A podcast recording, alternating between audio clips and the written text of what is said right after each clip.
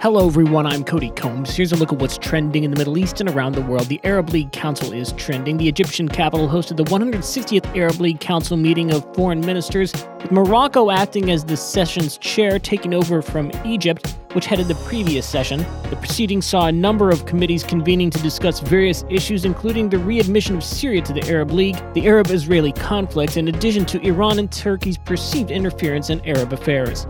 The session sought to address nine main areas through four ministerial committees. They included discussions centered around aiding Palestinians in light of the increased aggression by Israel and ways to mitigate Iranian and Turkish influence in the region.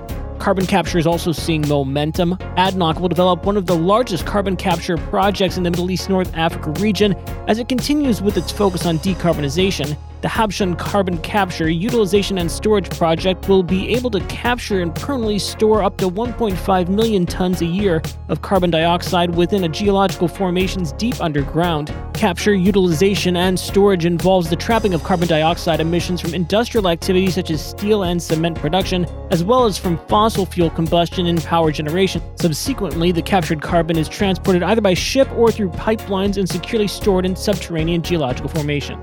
Sultan Al Neyadi is also back in the mix. The UAE astronaut has said he is in good health after returning to Earth at the end of a historic space mission. He spent six months on board the International Space Station and traveled back home on Monday on a SpaceX capsule. Dr. Al Neyadi is to spend several days undergoing medical tests in Houston, Texas, before he returns to the United Arab Emirates to receive a hero's welcome. Quote, From Earth to space and back, he said on X, formerly known as Twitter. I write to you with gravity under my feet and warmth in my heart from all the love and support you have all shared.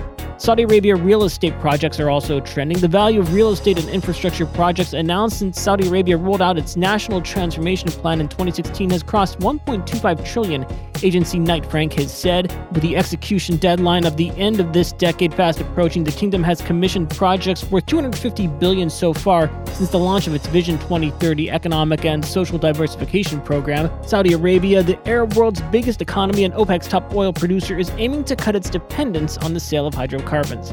That's it for today's trending Middle East update. For our full range of podcasts, head on over to our comprehensive podcast section at thenationalnews.com.